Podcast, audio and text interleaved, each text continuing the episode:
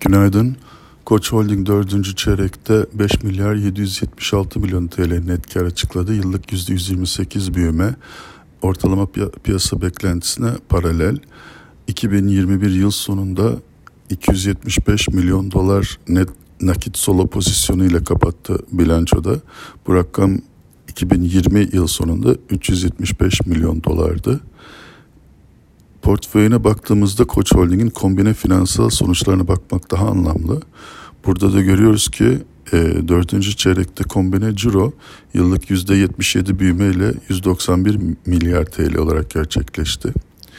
E, ve esas faaliyet karında da yüzde 73 büyüme gerçekleşti. 14 milyar TL olarak gerçekleşti. Koç Holding için net aktif değer tablosu cari solo net nakit pozisyonu ve grup şirketlerin değerlemeleri ile güncellendikten sonra hedef fiyatımızı 51 TL'ye revize ettik. Eski hedef fiyat 45 TL'ydi. Önerimiz endeksin üzeri olarak koruyoruz. Pay geri alım programı ile Koç Holding'in cari piyasa değeri net aktif değer iskontosu %40 seviyelerden %34'e gerilmiş durumda. Oysa son 5 yıllık ortalama %17.